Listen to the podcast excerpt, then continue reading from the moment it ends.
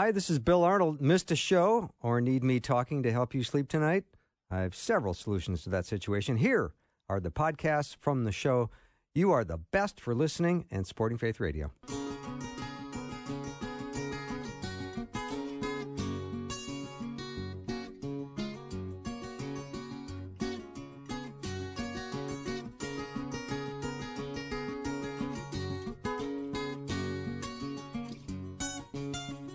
A warm welcome to the afternoon show. I'm Bill Arnold.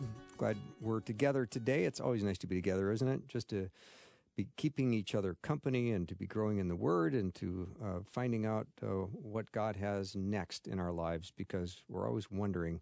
I'm, I'm looking at uh, the passage out of Ephesians today that just uh, says, For this reason, ever since I heard about your faith in the Lord Jesus, and your love for all God's people. I've not stopped giving thanks for you, remembering you in my prayers. I've I've been doing that a lot lately. I've been remembering you in my prayers, and I've not stopped giving thanks because Faith Radio is the family that I love, and I love uh, being with my family, and I love the time that we have together.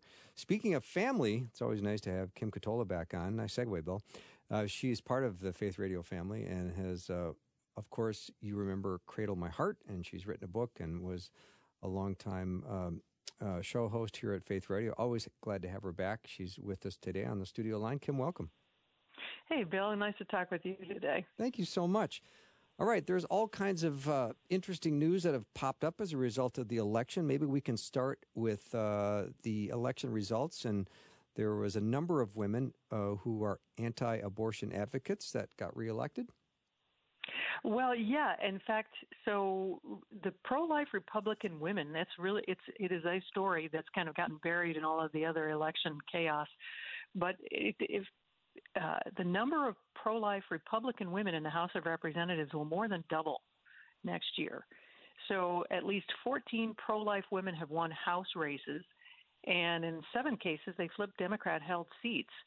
So that's that's really outstanding, and I think it's again it's you know some very very good news, and I think it gives us a much better reading on where the American public stands on the pro-life issue than uh, some of the other election results might point to. Yeah, and it would feel like a repudiation of some of the ab- abortion extremism that we've been seeing lately the last several years.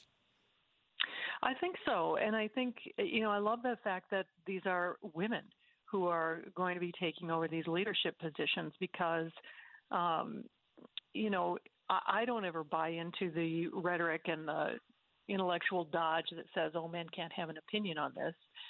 Um, and I think that's just one more way that abortion dehumanizes everybody that it touches. You know, men men suddenly can't have an opinion, even though they're part of this. yeah, indeed, indeed. And on, yeah, on the other side of that that coin, a, uh, an, an abortion advocate, uh, Wendy Davis, I think she uh, did not get reelected in in the state of Texas. Right. So her brand is Abortion Barbie, which she has tried to distance herself from.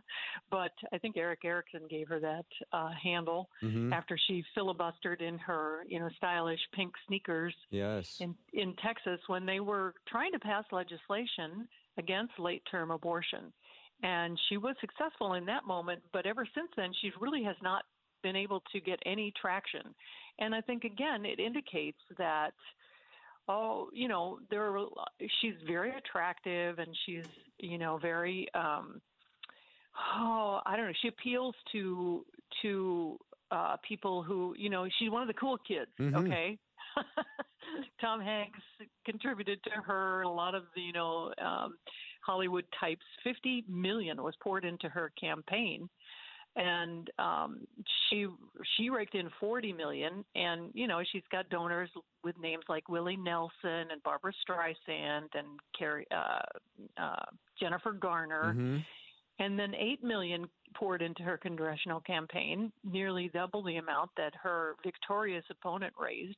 She was chosen by the Democratic Congressional Campaign Committee as part of their Red to Blue program, which directs their resources and donors and everything. You know, she was one of their stars.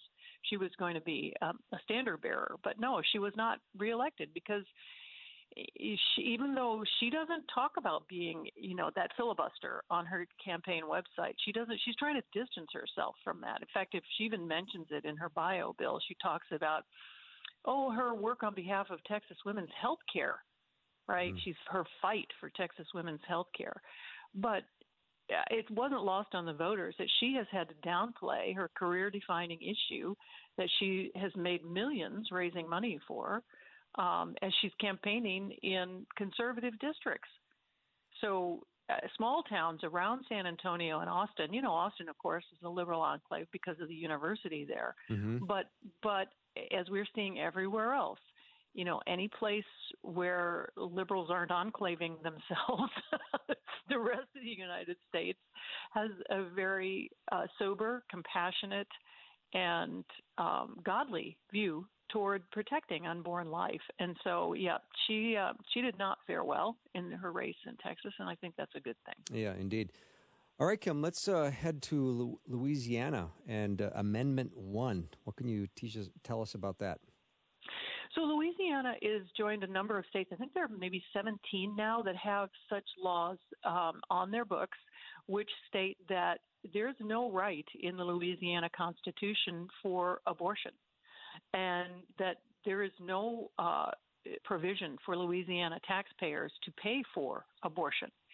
And so, what this means is that um, you know someone will have to I guess, take up a case, right, to try to prove whether or not that's constitutional. But voters approved that measure, amending Louisiana's state constitution explicitly to say that it does not include any right to abortion or abortion funding. Um, I think West Virginia passed such an amendment in 2018. Uh, Alabama and Tennessee have amended their constitutions. And these moves are meant as preparation bill if Roe v. Wade is overturned or if it's, uh, is changed in some way.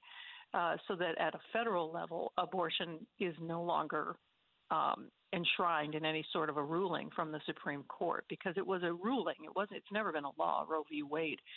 Um, and President Trump in 2016 said, "Look, this should not never have been decided on a federal level. It would be go, it would go back to the states." Which is an appropriate thing for a president and a presidential candidate to say. And I think we'd have a lot less contention around the issue if uh, abortion were decided state by state, because you know voters could decide such matters on on the local and regional level, uh, as it always was the case before Roe v. Wade. Of course, abortion rights advocates say, well, that's not fair because if it's legal in your state, but I have to travel across state lines uh, because it's not legal in my state. It puts an undue burden on women and limits abortion access, which effectively limits it. There are a lot of, you know, uh, there's a framework, there's a whole framework of argumentation against it. But Louisiana is ready if Roe v. Wade is in some way changed. And so um, they also have a trigger law in place which would immediately ban abortion in the state in case Roe v. Wade is overturned. And uh, the trigger laws basically would say that you may not uh, perform an abortion or procure one or have one unless the uh, mother's life is her physical health is threatened. Mm-hmm. Wow, that's that's good to know. All right, let's uh, head over to Colorado where things got a little bit worse over there. Well, Colorado is uh, an abortion. It's Colorado is one of seven states, in addition to the District of Columbia, that don't place a gestational limit on abortion access. And it's important to know that, Bill, whenever anyone tells you that abortion is not legal through all nine months of pregnancy, Colorado is one of the places where it is.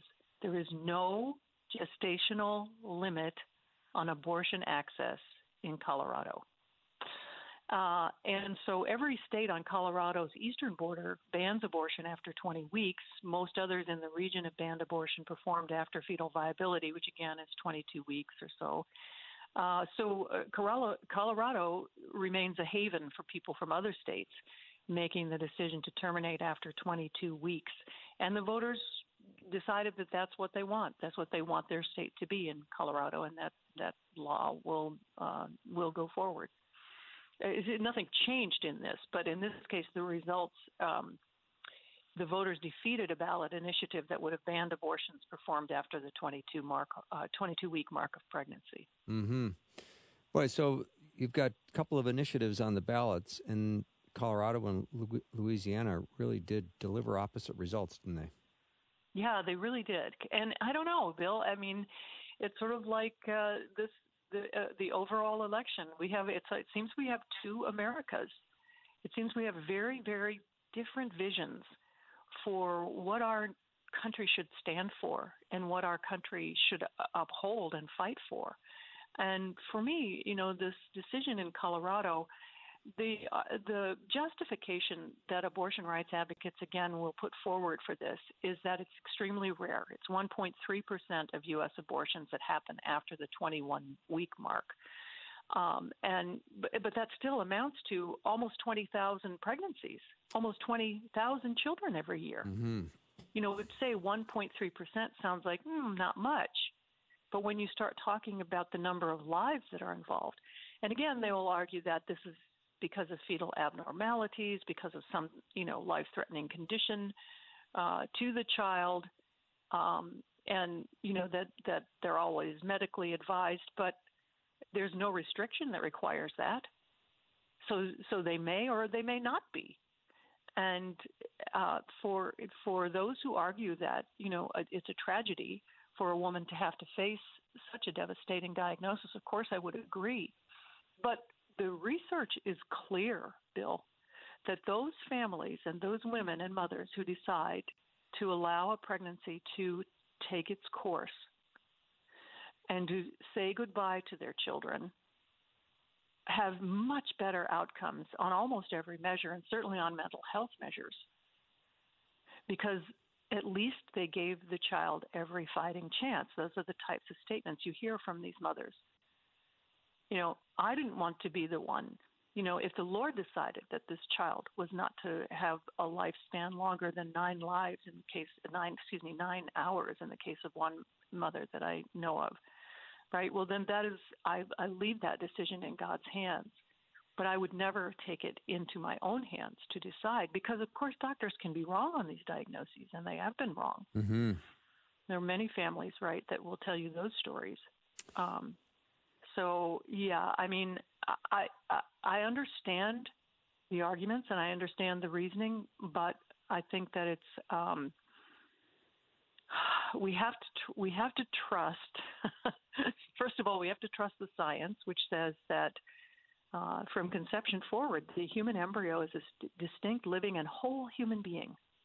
And I want every chance, Bill, when I have a poor prognosis and a poor diagnosis, I don't want someone to come in and say, "Bad diagnosis, time to end your life now." Yeah. You know, uh, and yet in the case of these children before they're born, this is the way that we're writing the rules. And I think it's. It, I've, I've been seeing some commentators saying that this is America's first postmodern election. You know, and the upside may be that more people will turn to uh, God, turn to the Bible, turn to some source of objective truth so that we're not just truly, you know, blown around by every wave of public opinion. Yeah. Because I think that's a lot of how abortion policy has been dictated in recent years, just mm-hmm. waves of public opinion. Kim, let me take a little break. Kim Ketola is my guest. And of course, you know, Cradle My Heart. It's her book, and you can go to cradlemyheart.org if you want to uh, find God's love after abortion and get uh, support, she's a brilliant writer and has an incredible heart for uh, women who have gone through that very situation. So we'll take a break and be right back.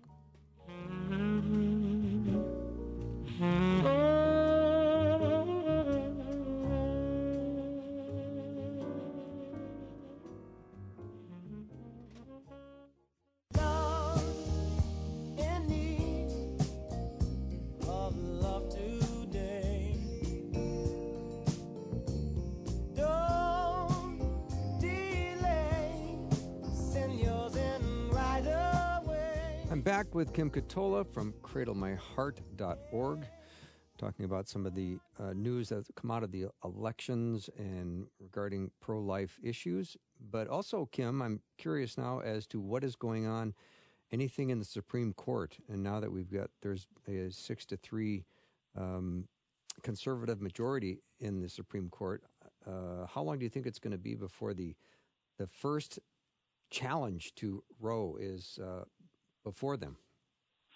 Well, I, I don't know. And I think, you know, my friends in the legal world, because believe me, it's not my expertise, tell me that what would have to happen is the Supreme Court doesn't overturn former rulings. What would have to happen, Bill, is that some new case would have to come mm-hmm. uh, so that, you know, a, a new precedent could be established, as I understand it. And please, everybody tell Bill if I'm wrong about that. That'd be nice. Yeah. So what about the? So uh, so, but but in other words, the cases that uh, you know that are being brought um, continue to be brought, especially by states that want to restrict abortion in their states. There's a case that could be heard soon. It was delayed, I think, a week or two ago uh, in Mississippi. So, Mississippi had a law in 2018 that bans most abortions after 15 weeks of pregnancy. And so um, I don't know if it was because of the transition with Judge Barrett. Um, but anyway, uh, they uh, they may be hearing that case today. It was kind of unclear as I was trying to research that. But um, Mississippi's law is not a flat prohibition on all pre-viability abortions. It only prohibits abortions in the second trimester after 15 weeks.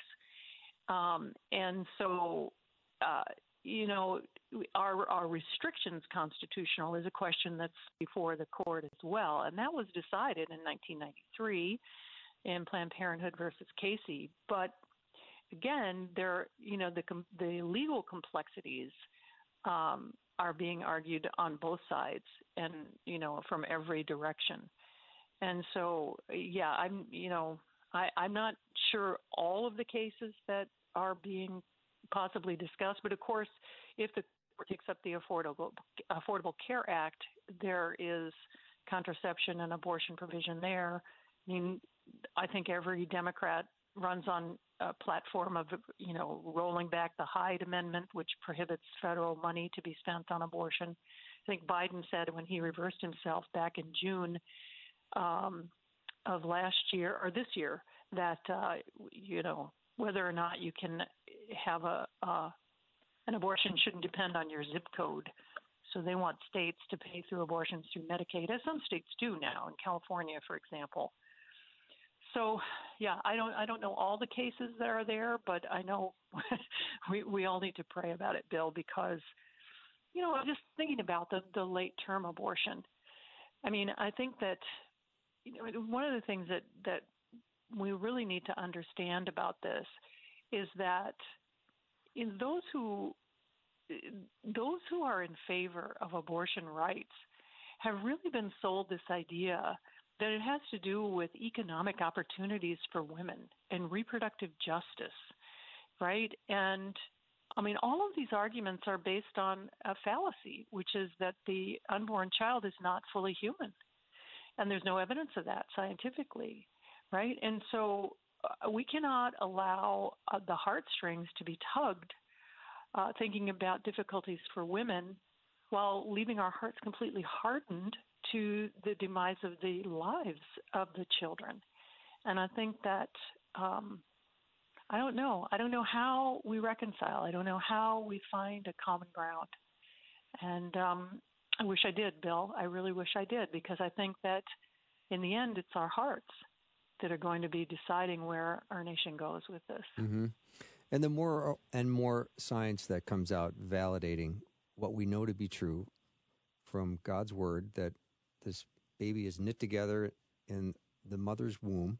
So we know that life begins at conception. And when we see more and more scientific evidence and viability, I don't know how we don't get more people, and I think there's a, a group of younger people today that are standing up for, for pro life that uh, are surprising us a little bit. Yeah, uh, there are, and and that's unfolding again in this kind of you know very divided way um, with the pro-abortion generation.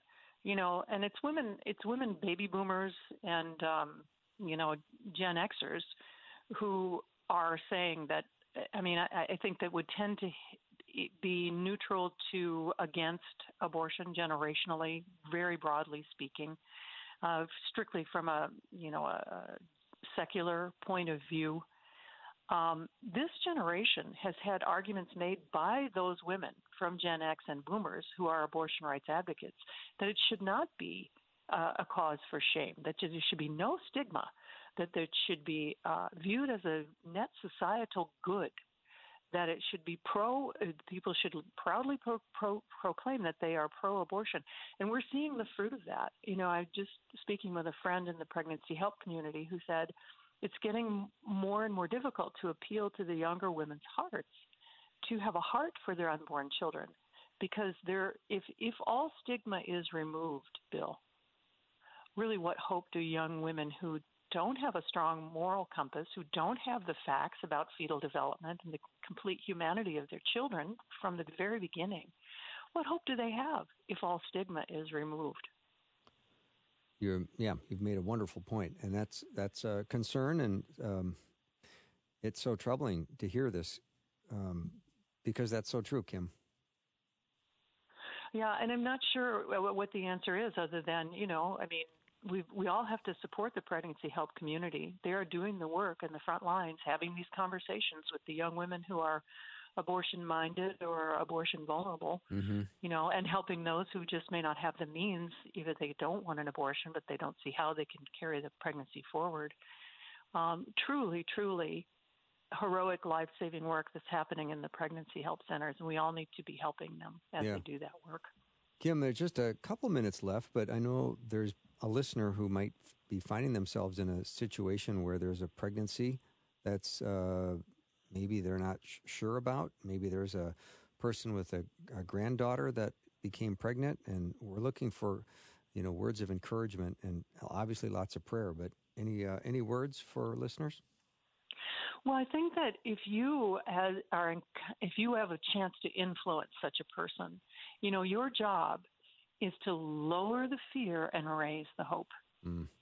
Because so much of you know, uh, the abortion decision is driven by fear. And uh, when I say, you know, that e- economic opportunities are actually being touted by abortion rights advocates these days, you know, ab- abortion gives women econ- economic opportunities. It empowers them for their future. You know, they're trying to address the fear with that positive spin but you know the the young woman who's frightened says i can't get a job if i have to raise a baby you know i i uh, my economic future is at risk if I can't continue my education. Mm-hmm. You know, these are huge fears and they're valid fears. I can't just dismiss, you know, economics over human lives, even though, of course, we should have. Right. we, we should, it shouldn't be something we have to weigh. Yeah.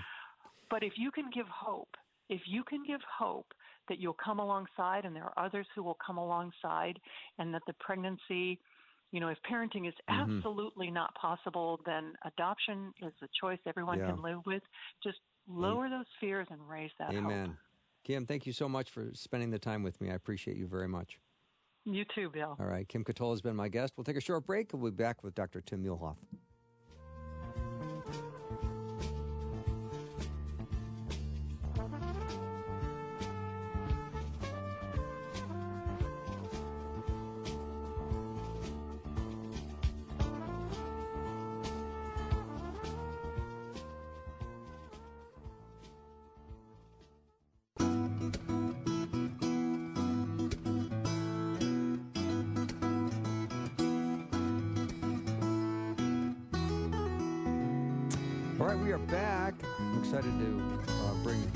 Muehlhoff. Onto the program.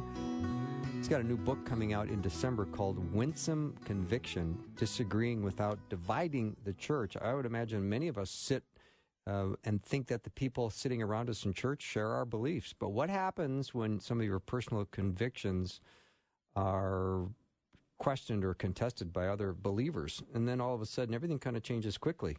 And you might feel attacked. You might feel like uh, other Christians are not agreeing with your convictions and you're not, you know, it's not just a difference of opinion. It's almost like, I thought we had this unspoken sort of understanding that this is what we all think and believe. And so thank goodness Tim and his uh, writing partner, Dr. Uh, Rick Langer, have put together this book, again, called Winsome Conviction. And I can't wait to talk to Tim. Tim, welcome to the show. Uh, it's great to be back, Bill. Yeah, this is like the hottest topic out there right now. I couldn't agree more. Business is good for the book. Yeah, I mean, good. I want to say nothing. You just talk until five o'clock. That'd be good. I mean, it's clearly. Well, let me say. Oh, go ahead. Oh, go ahead. I mean, it's clearly. I was going to say. I was going to say that. Yeah, I was going to say that it's not just us who think this is an important topic. The uh, Civility Project has been doing a survey for 20 years, asking Americans to comment on civility, yeah. and they just came out with 2019. And so, get a load of this. In a time in which we don't agree about anything, 98% of Americans state that incivility is a serious problem, while 68% agree it's reached crisis levels. Wow. Okay, so you think it's hard to, you know, have conflicting convictions with people outside of the church? Sure, that's difficult. That can be challenging, but when it starts to happen within the church, it even gets uglier, doesn't it? Oh, it can, because we add the complicating element of this is what the Bible says. Right. So uh, uh my view is biblical, and I've rooted it in what Jesus says in the New Testament, and thus it, it, you're not only wrong about this issue, you're unbiblical. And that's a pretty strong accusation to level against a fellow Christ follower. Hmm. Tim, can't we look at the New Testament and see quarreling all over it, though? Oh yes, the New New Testament church wrestled with this deeply. Um, uh, in speaking to the church at Corinth, he says, I, I hear that there's quarrels uh, among you, that you're taking each other to court. and, and he yeah. said, this really ought not to be the case. And so Paul, everywhere, doesn't just talk about content, Bill. He talks about the relational level of communication. He talks about the fact that how you say it is just as important as what you say in New Testament language, particularly Apostle Paul. So it seems, uh, Tim, that there's more of a tendency with social media and the cancel culture that if you don't agree with somebody, you might just, you know, pick up your ball and go home and go, that's yeah, it. Go back to, yep, absolutely. Go back to that survey. 87% of Americans no longer feel safe in public places sharing their opinion. That, so, that, Bill, uh, we've got to get away from this. At a time in which as Americans, we need to talk about issues of race, sexuality, gender.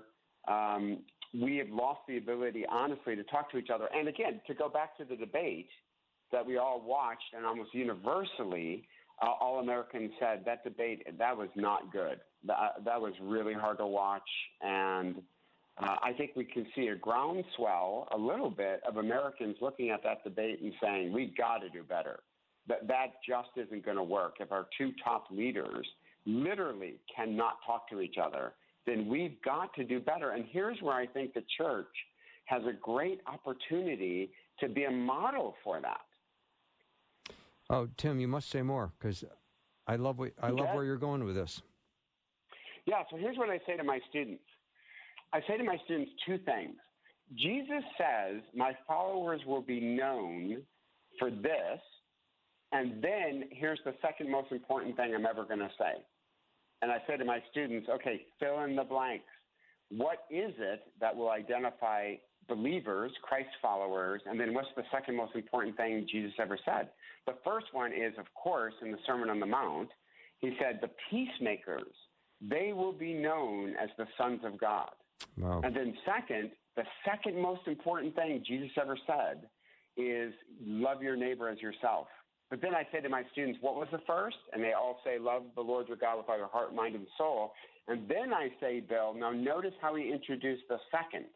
He said, the second is just like the first, which means how do we practically love God? We love him by loving our neighbors. So I think today we need to be peacemakers. That's what needs to identify the American church at a time when 98% of Americans say incivility is a serious problem. We step in and we say, Are we people of conviction? Absolutely. But the way we share our convictions, is qualitatively different from what you just watched in that debate. Mhm. We have certain promises that we make to non Christians and we make to each other within the church that we don't break these promises. And we could go to a lot of places to see what these promises are. But just for a second, let's go to Ephesians chapter 4, starting in verse 31. Paul says this Let all bitterness and wrath and anger and clamor and slander be put away from you, along with all malice. Boy, don't miss that. In three different ways, he identifies wrath, anger, and malice. And then he says, I want you to be kind to one another, tender hearted, forgiving each other as God in Christ has forgiven you. So, guess what? That's the relational level. And if we adopt that and the world sees that we are convicted people, uh, but the way we share is one of compassion, civility, empathy, sympathy, then I think not only do we, we win the applause of the Holy Spirit, but then I start we start to become countercultural and people will start to listen to us. Mm-hmm. So, Tim, maybe address listeners that watched the debate and felt just completely tainted and soiled by the whole thing, where they're just full of maybe some anger and some and some horribly unpleasant feelings, and and then move them to the place where they can uh, be peacemakers. Oh boy, that's really that, all right. So that's a complex issue. Being a peacemaker doesn't mean you can't be prophetic. Being a peacemaker doesn't mean that oh I don't have any opinions on this and I never say hard Right. things. Right. Yeah. Right. So here's my one. I want to get your opinion on this, Bill. Tell me if you. And maybe it's pie in the sky; and it'll never work. And the fact that President Trump is now, along with his wife, uh, COVID positive, there probably won't be any more debates. Right. So, but let's say there was going to be another debate. What do you think about the idea of a nationwide boycott of the debates? like no one watches them. Mm. No one watches them. And the message has been sent, right? You don't need to change your vote for president, right? But nobody watches the debate. I wonder how that would register. I wonder if the two candidates and the two parties would say, wow, that's interesting that Mhm. America just spoke. Both Democrats and Republicans just spoke loud and clear. We're not watching this. It would have been beautiful, Bill, if there would have been a third debate, because then guess what? We would come back for the third debate and turn it off immediately if we get this if we get the first debate. Mm-hmm. So when I say peacemakers, Bill, I don't mean that we can't ever, as Paul says, speak truth, but we do it in love. Uh, so here's what I would say to the people who are deeply discouraged. First, I would say I'm deeply discouraged along with them.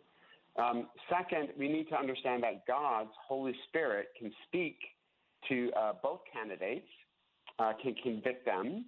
Uh, we need to pray that there'd be people around these two candidates that would say to them, listen, we just can't reproduce that first debate. And at the end of the day, God says, don't tire with doing good. So even if it doesn't seem like being a peacemaker does anything, know that the Holy Spirit's watching, will affirm you. But I believe the Holy Spirit will use your kindness to turn the hearts of other people. That's what Paul gets at when he says, listen, when your enemy's hungry, I want you to feed him. In doing so, you'll get the Holy Spirit will work upon that person like burning coals, right? So we, I think this is a referendum on our faith, Bill.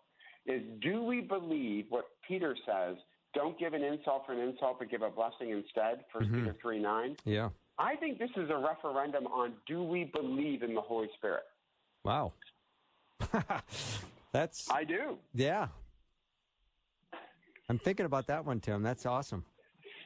Because here's what people say. Here's what so we, we are the insult for insult culture. Mm-hmm. Deborah, Tan, Deborah Tannen called it the argument culture. She wrote a prophetic book about 15 years ago. She's a Georgetown linguist. So, Bill, here, here's what here's what we wrestle with. And again, I was on the debate team in college, Bill. So listen, I love a good fight. I, I love rolling up the sleeves and going at a person. But but here's what Peter is saying. And remember, again, he says in a different place, always be ready to give a reason for the hope that is in you, but do it with all gentleness and respect. So, can we stick up for the Christian perspective inside the church and outside it? but do it with gentleness and respect, well, here's what we say I won't be talked to like that.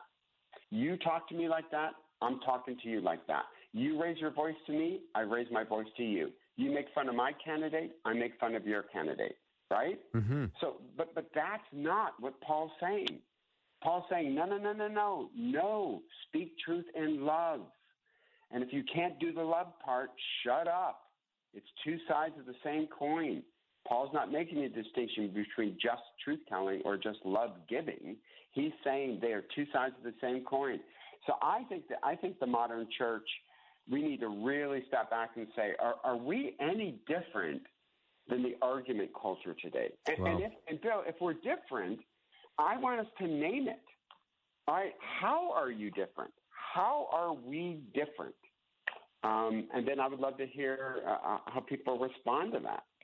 Mm-hmm. So, how do we cultivate uh, a better understanding and compassion for the people that we're disagreeing with? Because it seems Well, like we I'm get part of- triggered really fast. Yeah, and we're primed for that. Psychologists would say we're primed for it, Okay. right?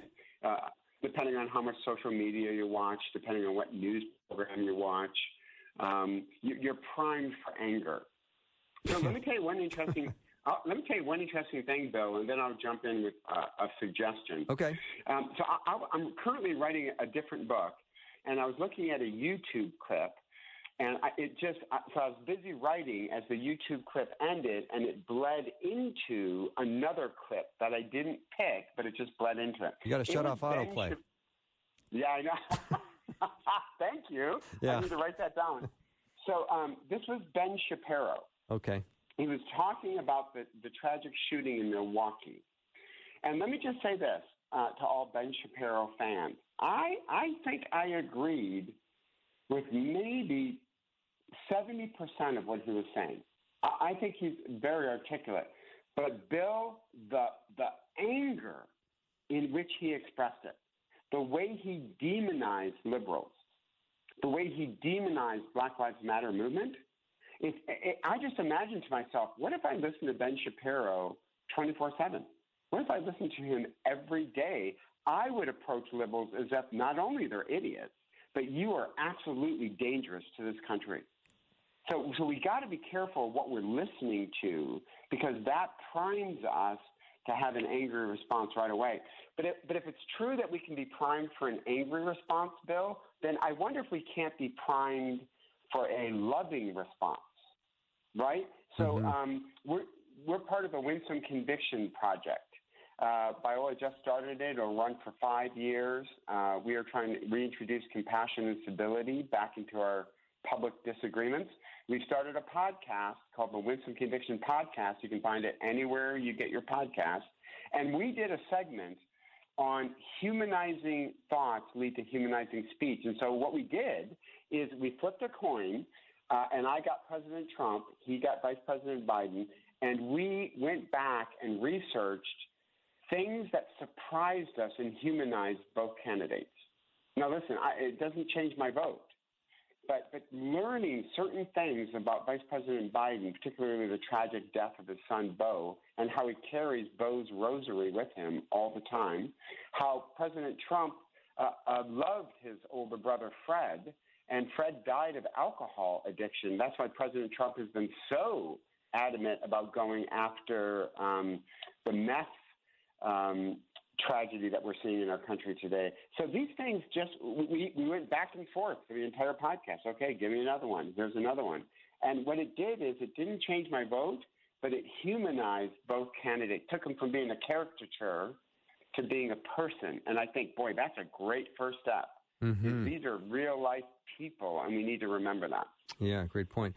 Dr. Timothy Muehlhoff is my guest, and we're going to take a little break. When we come back, we're going to continue chatting about his book, which is coming out in December called Winsome Conviction Disagreeing Without Dividing the Church. We'll be right back.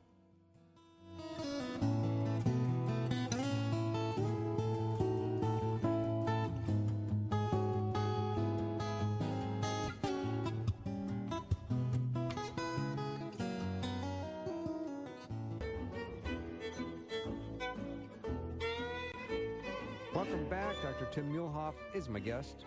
We're chatting about his uh, book, Winsome Conviction Disagreeing Without Dividing the Church.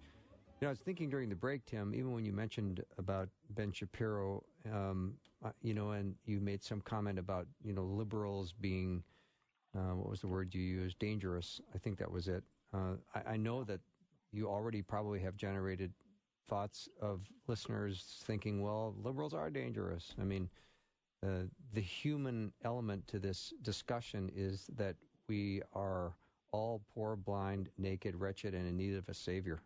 And we should put the cross before everything. Yeah, I couldn't agree more. Um, are you aware of Tim Keller's excellent piece where he took a look at the uh, Church of Acts and noted what the convictions were and said that he could break those convictions into both Democrat uh, uh, and Republican. I thought it was a fascinating piece by Tim Keller, uh, which is to say, are Democrats dangerous? Yes. I, I, would not be naive and say no, but so are Republicans. Mm-hmm. I, both parties are dangerous. Um, and both parties don't have a corner on religion. Uh, either party has strayed from Jesus' kingdom. And so I love what you're saying is Jesus would say, seek first the kingdom of God. But then, right, we, we need to humanize these individuals. And, and by the way, let, let, me give kudos to President Trump for a second. So when Ruth Bader Ginsburg died, um, I was really nervous. I was like, Mike, oh, please do not attack this woman, right? And he didn't. He, I was very uh, pleased that he said, We lost a giant, a legal giant today. And she was a trailblazer and I agree with that, even though there are things about Ruth Bader Ginsburg I just flat out disagree.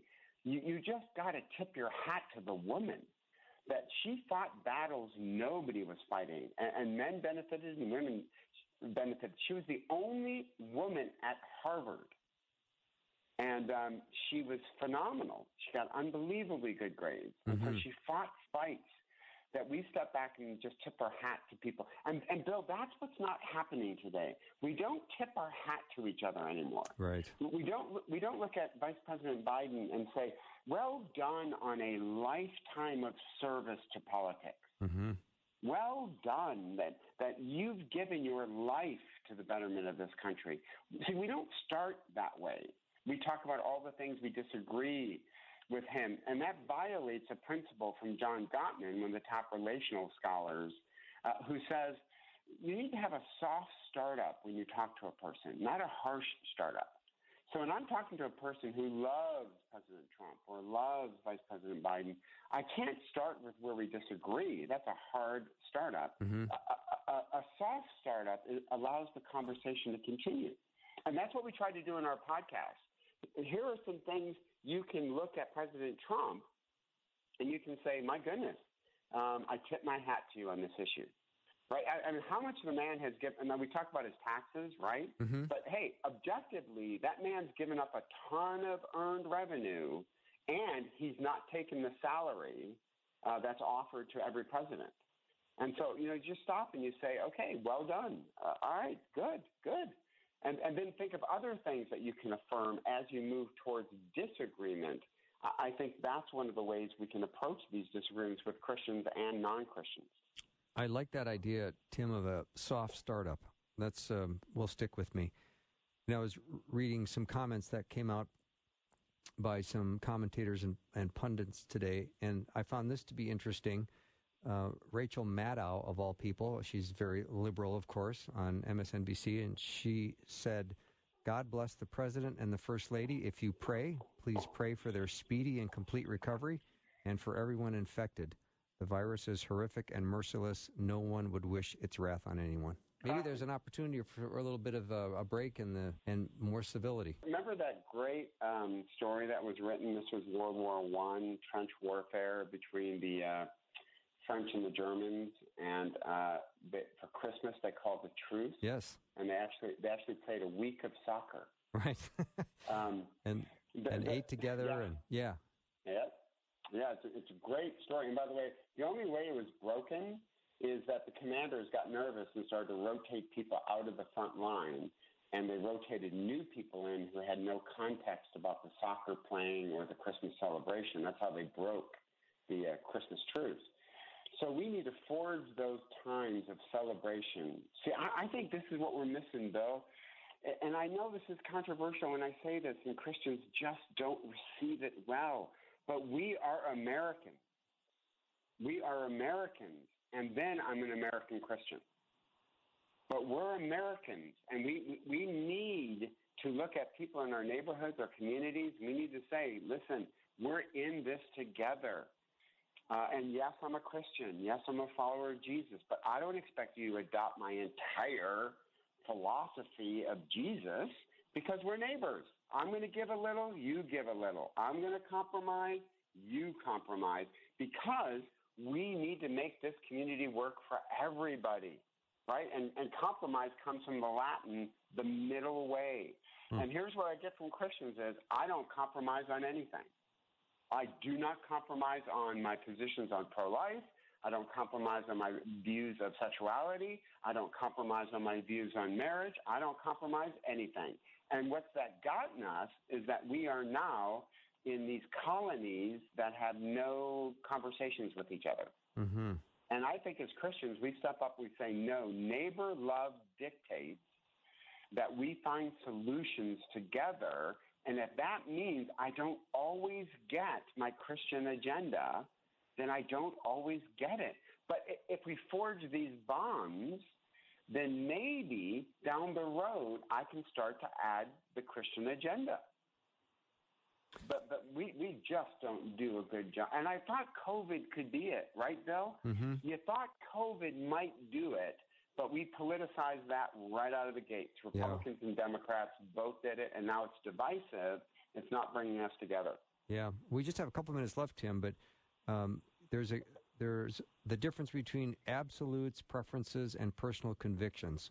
And that's a lot to chew on in a couple of minutes, but I yeah. think you were talking about your absolutes. There's some things I will not bend on, and then there's preferences and there's personal convictions. I think it's important that we uh, we hold on to the absolutes, but also, you know, like you say, make room for discussion with people we don't agree with. Yeah, let me borrow a metaphor from C.S. Lewis we use in the book. Uh, Lewis talked about the hallway of faith, right? These are things we do not give up on. It is the deity of Jesus, salvation in Christ alone, the resurrection, right? But there's rooms off the hallway. And I think today Lewis would say, you better believe one room off the hallway is Republican Democrat, is politics. That's a room off the hallway, right? So don't make your room off the hallway the hallway. And that's what we want to do. We want to say, no, no, no, it is wrong to be a Democrat. You must be a Republican, and that's part of the hallway. Mm-hmm. And so I think Lewis wanted to keep the hallway the hallway, which are, those are our absolute truths. And then there are personal convictions. And again, a personal conviction is how do I vote? Uh, we're all pro-life, right? We're all pro-life, but what's how do you express that? Mm-hmm. Does that mean I have to vote just Republican? Or are there things about the Democratic platform that are pro life A to Z, not just talking about the unborn? Those are really hard conversations, but we need to have them, but we, we got to protect our um, absolutes. Yeah. Uh, hey, can I mention one thing about the book that Please. InterVarsity is doing, yeah. doing a special deal? Yeah. So the book is called Winsome Conviction, and if you go to InterVarsity Press website and put in this code, offer 21W. So the word offer 21W, uh, they will give you 30% off a pre-order and ship it to you for free. Nice. Thank you for that offer. Thanks for passing that on. Yeah. So yep, comes from InterVarsity Press. So um, if you're interested in the book, buy a thousand for Christmas. We would love it. It'd be a great Christmas present. That's awesome, Tim. Thank, you always make me think. I appreciate you coming on to the show and. Do I have it right that your book hasn't come out yet, but you're already writing another book? Yeah, first week of December, the book comes up, and I'm already writing another book called um, Giving God Credit Common Grace and COVID 19. Awesome. We'll look forward to that discussion too. Have a great weekend, Tim. God bless you and your family. Right. Thank you, Bill. You too. Yep. Dr. Tim Muehlhoff has been my guest.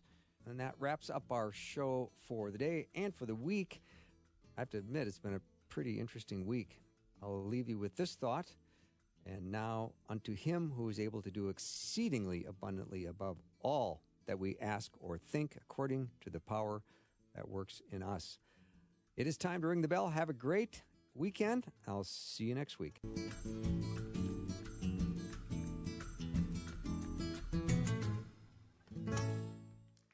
Thanks for listening. Programming like this is made available through your support. Information available at myfaithradio.com.